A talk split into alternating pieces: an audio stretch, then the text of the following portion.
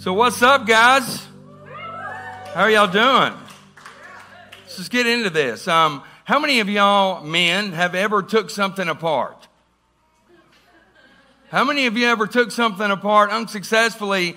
You weren't able to put it back together again. How many of you men did this because your wife told you to do it? That's not a lie, man. I'm telling you. How many of y'all took something apart to find out that it was put together like, hey, man, gum's not supposed to be holding this thing together. The, the parts wasn't there. Everything was not there required for this to work properly. Anybody did that? All right, so I live in Meigs County, okay? Um, people might know it as Meth County. All right? And I used to do a whole lot of drugs back in the day. I mean, everybody's very aware of my story, my testimony. Back in my early 20s, me and a buddy of mine named Chad we did a lot of meth together. All right. So we were up for days and days and days, and I had an Xbox, and the Xbox was skipping slightly, but me and him decided that we were prepared to take this machine apart to make it work better. All right. How many thinks it went good? We've been up for four days and we decided, hey, I'm not a Microsoft engineer, but I know how to take this Xbox apart and I'm going to reassemble it just like, not just like it's supposed to be, even better than it was supposed to be. Needless to say, we didn't take pictures, we didn't take notes, we didn't do anything except we had a calculated move to go in there, rip it apart, and then we had no idea how to put it back together. Has anybody ever had a project like that where you took something apart and could not get it back together? Well, that's kind of what I'm going to be talking about this morning. Um, when we put those things together, it's slightly functional at best, but most of the time it's a disaster. Has anybody ever heard of the word deconstruction? Deconstruction, and if you don't, it's okay. I'm going to give you a lot of information and then we're going to get into the heart of this. Um, deconstruction is actually a word that's derived from a French philosopher named Derrida. Okay? And I'll briefly summarize what he meant. In the 60s, this dude named Jacques Derrida began to advocate for a postmodern philosophy of language and its relationship to our conceptions of meaning that he called deconstruction. It's an abstruse philosophy and it's notoriously difficult to understand, and I'm not going to try to get into that today. He could, here, in fact, Derrida could not even explain it. He, he refused to summarize what de- deconstruction meant. He said, I don't even know what it meant. It's the whole philosophy of my life. So if that gives you any clue, and uh, believe me, we are not going to get into postmodern philosophy this morning because I do not have the in- intellect to get, get there. But we are going to get into what deconstruction means for a Christian. Has anybody heard that word threw around by Christians these days? See, what, what, what they mean by deconstruction, it's people that formerly were Christians and they walked away from the faith altogether. They deconstructed what they believed and found out there was nothing there, and they decided to walk away totally. It's probably the most frequent way I hear the word deconstruction used, and it's my least favorite because it conflates the words deconstruction with deconversion, and those are not the same words. They're not the same words at all. Most likely, people who, re, who refer to their deconversion went through a deconstruction period. And that's the critical thing there that deconstruction is a process, deconversion is a result. Does that make sense? Deconstruction is a process, deconversion is a result.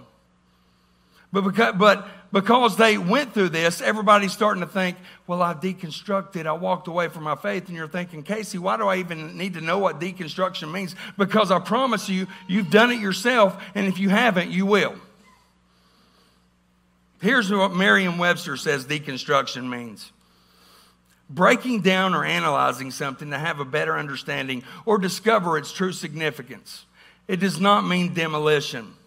See, a lot of people that go through a deconstruction period, they walk away with a reinvigorated faith, even stronger than before. If you've read the book of Job, it's 40 chapters of him questioning God. But at the end of it, he walks away with a better, stronger faith than he had before. So that's possible. And why does it, why do I make it clear that it doesn't mean demolition? Because when we hear that word, that's what we automatically assume.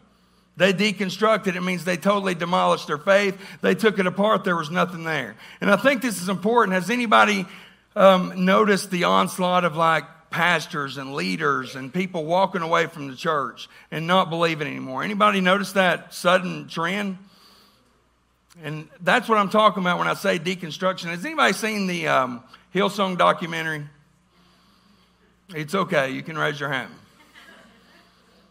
I watched it and I listened to a podcast called The Rise and Fall of Mars Hill. And both of them deal with these mega churches and their pastors and some of the struggles they had. And what I've seen, and two things trouble me and sadden me, is two things is that we started to attack and post the things about these pastors and other people on social media. Yes, they need to be held accountable, but yes, they need to be lifted up in prayer. They're people. And what else saddened me when I watched this and listened to them interview people in the church is that these people didn't just walk away from church, they walked away from faith altogether. That's sad. Why do you think they did that? Because ultimately, these people put their faith in a charismatic leader and not the creator of the universe. When I look, hey, Pastor Kelly's a great preacher and he's my brother. But if you put your faith in that man and expect him not to mess up, you're in for a long ride. He is here to present God to you, not be God to you. That's good. I'm going to do it. That's good. He's not here, so I'll do him. See, what they found when they pulled apart their, apart their faith was something that wasn't built on solid ground at all. Not solid ground at all. And this all is important because, guys, you're going to encounter tragedies. You're going to encounter divorce. You're going to encounter death. You're going to encounter things in this life that make you want to pull your faith apart and look at it and say, Do I even believe this? We're going to have the series is called Questions. You're going to have questions. Do I even believe this? Is there even a leg to stand on? God, do I really know you? This is important. When we pull this all apart, will we have something to put back together that's even stronger than it was before? Or will we walk away from our faith completely? Will it be like that Xbox I took apart? You don't want that. So let's dive into Matthew chapter 7. Sorry, guys. Matthew chapter 7, verses 13. Jesus kind of systematically goes through and tells us how to build a faith and a relationship with Him. That whenever we do go through this process, there's something to rebuild. We don't demolish, we deconstruct and then reconstruct. So, verse 13 don't look for shortcuts to God. The market is flooded with surefire, easygoing formulas for a successful life that can be practiced in your spare time. Don't fall for that stuff, even though crowds of people do. The way to life to God is vigorous and requires total attention. Be wary of false teachers who smile a lot, dripping with practiced sincerity. Chances are they're out to rip you off some in some area or the other. Don't be impressed with charisma, look for character. Who preachers are is the main thing, not what they say. A genuine leader will never exploit your emotions or your pocketbook. These diseased trees with their bad apples are going to be chopped down and burned. All right, what I want to address with this is not the diseased trees, not the people, but why do we put our faith in these people? And what, how can we build a better relationship? First thing is, no shortcuts.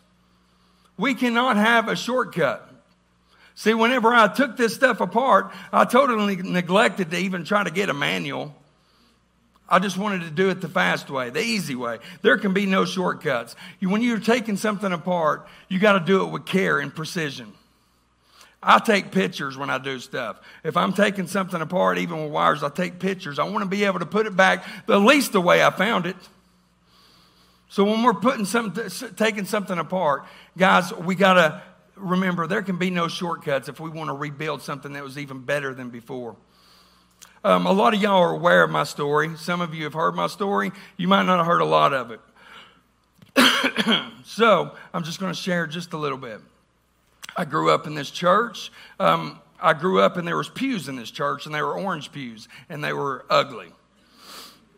All right, I was the youngest of four kids. Tracy, you remember it. Good to see you. Um, I was the youngest of four kids, and I was the youngest by a mile. My oldest brother, 16 years older than me. And like I said before, my parents swear I was not a mistake. I do not believe them.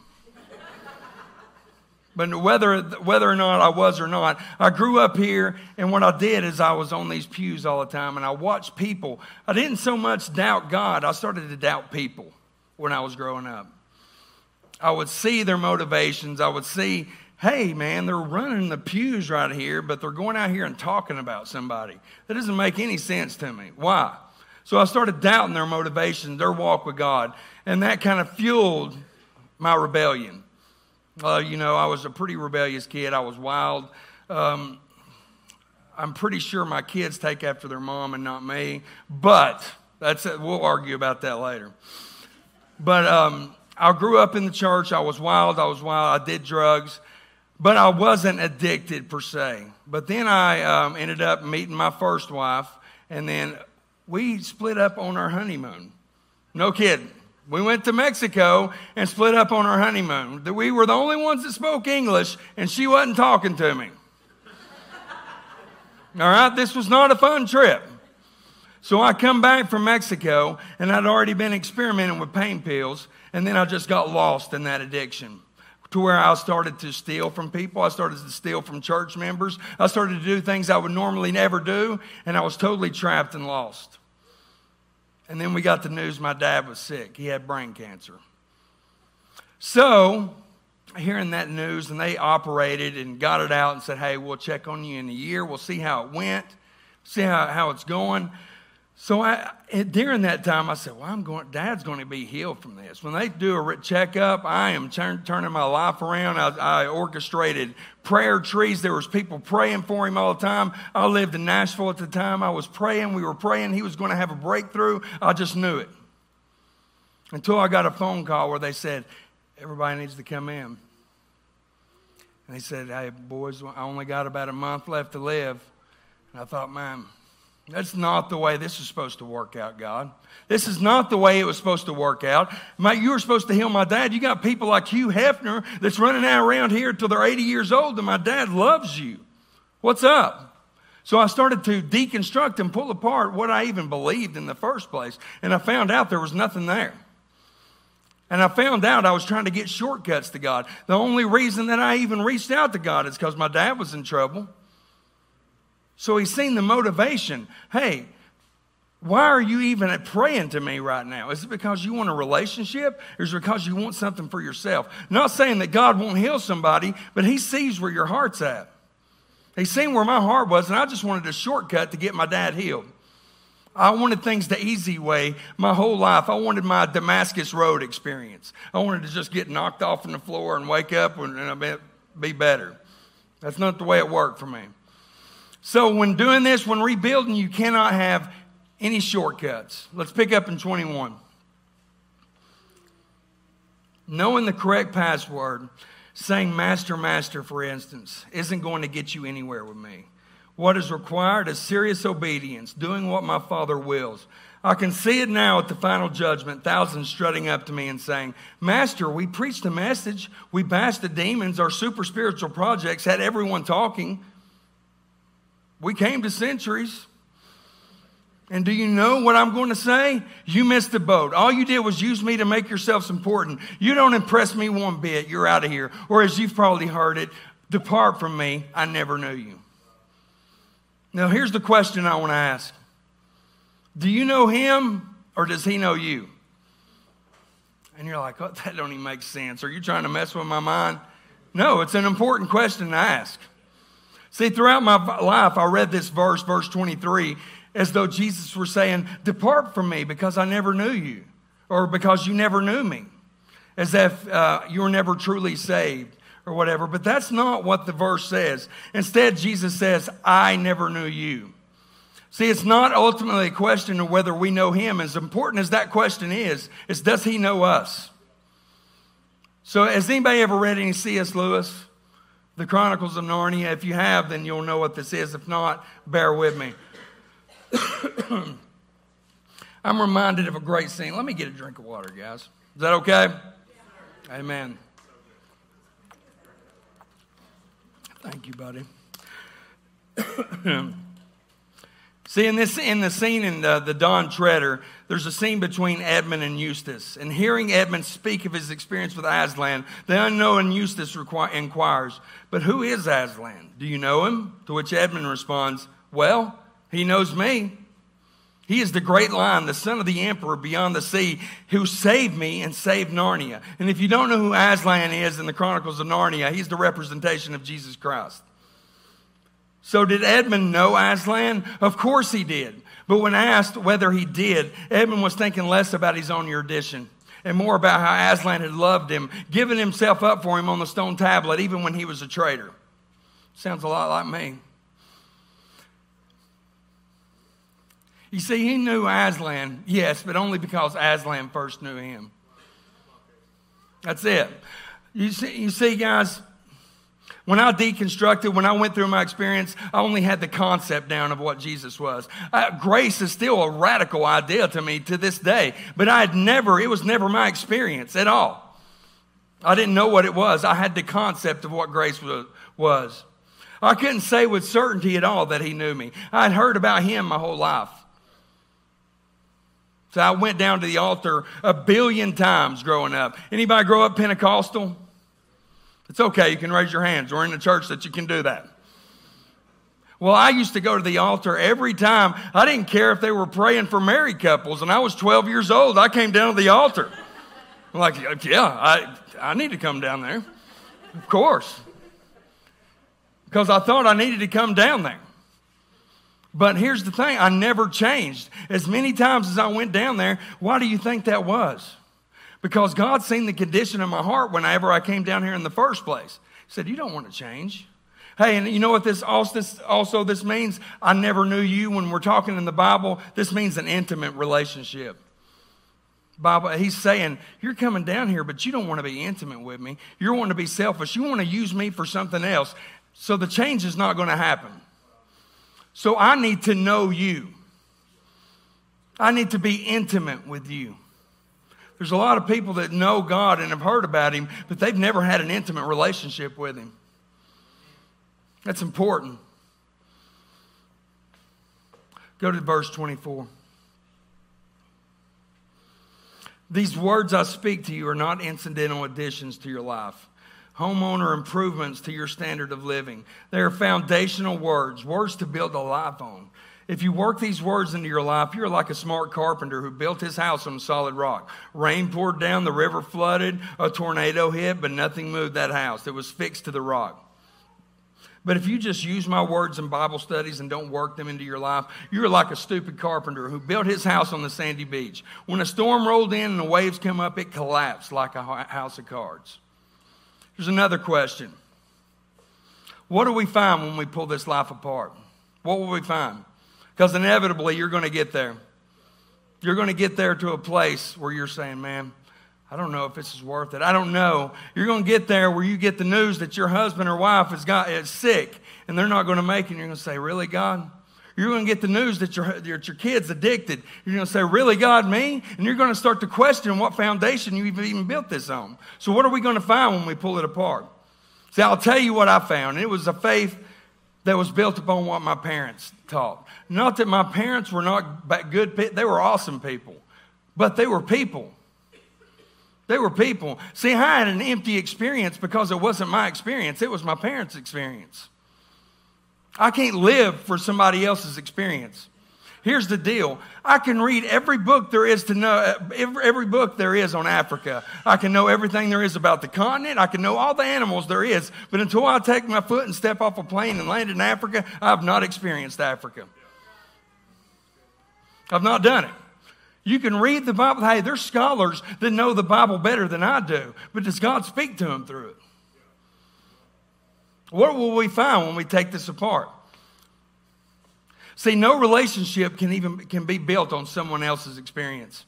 I can't get to know God through Ben's experience. It's not mine.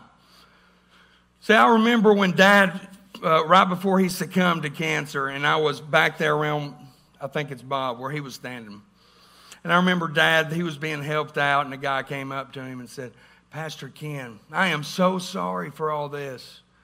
And my dad said, It's okay. God's going to heal me. And I'm sitting here watching this interaction, and can I be completely honest? It pissed me off. Because I, I, I seen the state of dad. He didn't even know who I was at this point. I, I, he didn't even know who I was. Uh, you're gonna, he's going to heal you. Do you not see? He's not going to heal you. You're fixing to die. So I was seriously, seriously mad at God. I was mad at my dad for believing this. See, but my dad believed until he died because guess what? What I didn't know is my dad had an experience that had changed his life, that got him through all these years on earth, that let him raise four kids, that let him plant this church, that let him see a lot of people come to Jesus, and that's his experience. It wasn't my experience, I didn't have that. See, I've been sober for five years next Saturday. Well,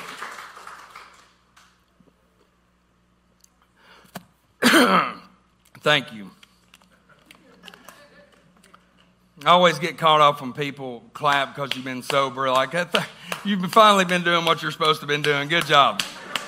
Way to go. You were an idiot for a long time, but now when we should clap, we should clap for my wife and my mom and the people that really stood by my side for all that time. Great job. Great job. You're not stealing from anybody anymore. Good job. Way to go. But I found God. When I found God, it was in a jail cell. I had totally abandoned God. I had uh, gone out. I, hey, guess what? I finally went to prison after all this time. I'd went to jail, in and out of in and out of jail, rehabs, and then I can remember going to prison and going to those gothic-looking gates and saying, "Casey, you finally graduated. You're here. This is where you was wanting to go." I was thinking, I don't know if this was it. So I got into prison. I did the things I thought I was supposed to do. I read. I turned into a prison scholar, some might say. I read. That's all I did was read, read, read, read, read. I at least read one book a day almost. That's all I did was read. But like I said, you can read and you can know all the answers. You can know everything to say, but has God touched your life? So when I got out after the years I was in there, I was sober, but I wasn't changed. So my sobriety only lasted for a few months. Now I got out. Uh, October 12th, uh, 2016. I got married October 14th, 2016. so, two days after I got out, I got married. You're talking about a sensory overload. Like all of a sudden being locked up and then you get married. So, I was just like, you know, I was super happy. My wife had stayed with me for all these years. She came and seen me.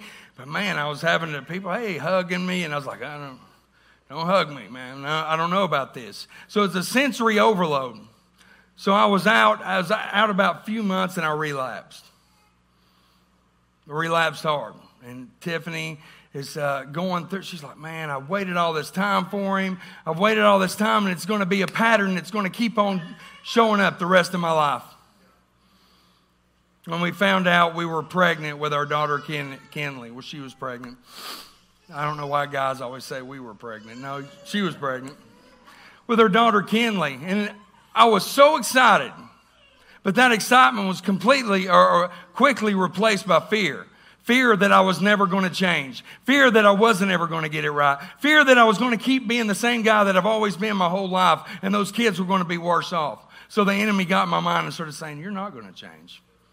You're not ever going to change. This is going to be you for the rest of your life. Those kids and your wife are better off without you. So I ran. I, did, I ran. I did the only thing I could do is run. And I thought, I am not brave enough to kill myself, but I, at least I can OD. So I got out there, I ran around, and I, I promise you, I did so many drugs. I tried everything I could. And then I ended up getting arrested and uh, violating my parole. And I got locked in there. Tiffany hated me at this point. She's pregnant at home. And I'm sitting there and I'm thinking, oh, Lord, I hate myself. And I was in there for about a week and I got a chance to just get alone and get alone with God. And I said, man, you know, I, I didn't have this audible experience. He didn't, the, the wall didn't come apart and he didn't come down and speak to me like that. But I had this experience where I felt peace like I'd never felt in my life.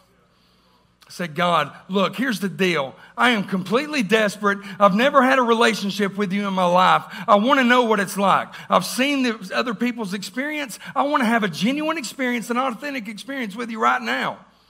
And a lot of people call it jailhouse religion. I had a jailhouse relationship start right there. Because jailhouse religion takes place when you're trying to get, at, get yourself out of trouble. I could care less at that point. I just wanted something different. I wanted to know that I had a connection with the creator of the universe. So he started to speak to me. He, he started to change my life. And I started to develop a relationship with Him. See, I found something to build my life on. All those other times when I deconstructed and I pulled it apart, there was nothing there. But I finally had something that was solid. Let's start with verse 28 right there, Chloe. When Jesus concluded his address, the crowd burst into applause. They had never heard teaching like this. It was apparent that he was living everything he was saying, quite a contrast to the religious teachers. This was the best teaching they had ever heard. You know what that tells me? They had heard teaching, they just never listened. They had heard it before. That was like I'd heard teaching, but I'd never listened. So here's the here's one of the last things: be teachable. You got to be teachable, guys. And all the mistakes I've made, and believe me, I've made a lot. One of the biggest mistakes I've made is not receiving sound counsel and not listening to somebody else and not being accountable to somebody else. That's one of the biggest mistakes I've ever made. Or to not obey God at all. See, I hate the word obedience as pertains to Casey, but I like the word obedience when I'm talking about my kids. Right? We like it. But here's the deal. Most of the time when we want our kids to obey, it's because we're trying to impart some wisdom into to them. We're trying to teach them a lesson. We're not just saying, don't do that just for the heck of not doing it. You don't know, some of you might. But most of the time, hey, don't touch that. It's hot. Don't have sex before marriage. I've been there. You know, you're trying to impart some wisdom to them. You're trying to teach them. See, I heard this quote by Chris Jami in his book, Killosophy. It's a collection, a collection of aphorisms. It said, The unteachable man is sentenced to being taught only by experience. The tragedy is he reaches nothing further than his own pain. And you might be like my wife when I read her this. She's like, I don't even know what that means. But what he means by that is Hey, if you're not teachable, the only thing you're ever going to learn from is your own mistakes. But when I become teachable, I can start learning from Ben and what he's been through. I can start listening. Hey, I've been there. I've done that. Hey, let me tell you about how it, how it went for me. When I become teachable, I can learn from somebody else's experience. I can't be, be saved by their experience, but I can learn from it. We got to be teachable. See, the biggest part of being teachable is surrounding yourself with people that will hold you accountable. I've got, I've got like four or five people that hold me accountable now that I tell almost anything to. That I can ask any question. I can ask the tough questions. Do y'all have that, those people in your life that you can ask the tough questions to? That won't admonish you for t- asking them? Say, and, and, I'll tell this story real quick. Yeah, I'll tell it. Um, Tuesday, I went to the urologist. All right? to have my pre op appointment for vasectomy. All right, yeah, this is the uncomfortable part he's probably talking about. All right? So I went in there and he gave me a lot of information, a lot of information of what he was going to do, and it was not very pleasant didn't fill my life with joy. But he tells me in great detail of what they're going to do and how the process is going to work and how you're going to hurt and how you're going to feel once you stand up after three days and gravity works. So I left the doctor's appointment. I was like, hey, babe. Um, so I just left. She's like, how'd it go? And I, so I proceeded to tell her how it went. She's like, you're going to be so happy you did it. you're just going to be so happy. I'm like, I don't know about you, but I, I, happy is not the word I would use to describe this. You're going to be so happy, though. You know you are. Uh, babe, I don't know. I, don't, I really don't know. Did, did you hear the part where they were going to do this? And well, you don't have to do it. And how many are married when you know you hear that? They don't mean that. That's a passive aggressive way of saying you absolutely have to do that. You absolutely have to do that. So here's the deal. I was not questioning. I'm happy about the result. Matter of fact, Chloe, pull that picture up. Look at these kids. Look at these kids. They are beautiful. Nick, come on. Dude, look at them kids, bro. them kids are beautiful, homie. But man, hidden behind this beauty are tiny terrorists. Okay? So the result was never in doubt. I wanted to have the procedure done. I just wanted to question it, right? We need people in our life like that. You can pull the picture down. We need to be able to question the process. That's all I was doing. I was not saying, Tiff, you know, I, you know no, I just wanted to run through my mind. We need those people in our life. Nothing against Tiff. She's awesome. She just, no more of these just as bad as I do. not TVs, kids.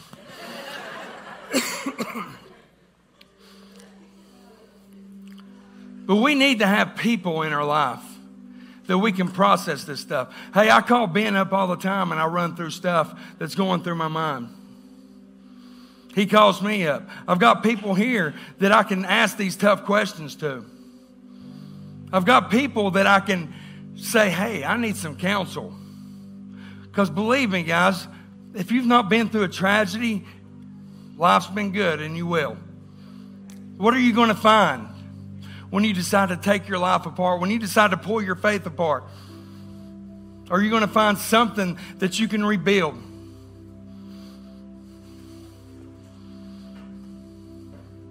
It matters who's in your corner. It matters if you're teachable. It matters that you don't take any shortcuts. And I told my story along with this today because it's really hard for me to give you the concept of what it means to deconstruct and pull apart your life if I can't give you a, a good, uh, good lesson of how this works. So my, my life's, my experience is the only thing I can teach you from because I've been there personally.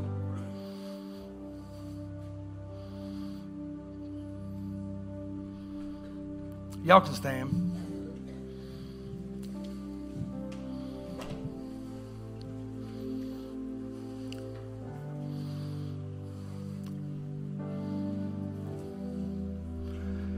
See, you don't want a person like Chad that I had when I pulled apart that Xbox. You don't want that dude. You want people like this in your church community. See, Saul needed an Ananias so he could become Paul. See, Saul had his experience. He was riding, he was going to kill more Christians, I'm sure, and God smashed it, smacked him right off a horse. Hey, you can't tell me that Saul, up until that point, didn't think he had been doing God's work. He had religion, religious fervor. He was a Pharisee. He truly believed that what he was doing was the right thing until he met God and he had an experience that changed his life. But God didn't leave him there and just say, hey, you can handle this on your own. You had this great experience. No, he connected him with people that could mentor, teach, and disciple him. But first things first, you got to have that experience for yourself. Maybe you're here this morning and you're saying, Hey, I came in struggling. I'm, struggling right now. I'm pulling my life apart. I don't know how to put the pieces back together. I don't know if I even know who Jesus is the way you're talking about him. It talks about like you're talking about him like you've had a relationship. I have. It changed my life. Here's the thing is that we can talk apologetics, we can talk science, we can do all that stuff until the cows come home, but you can't argue with my experience. God changed my life five years ago, and He's still working on me. I was addicted for 20 something years, and that's the story. You can't argue with it. We can talk science, all this, creation of the universe, whatever you want to. I'm cool with that. But those who know me know God did something. There had to be something, do something because He's different. The dude's different. So maybe that's you this morning. You're saying, hey, I, I want to encounter God, the God you're talking about. You can put your hands or put your heads down.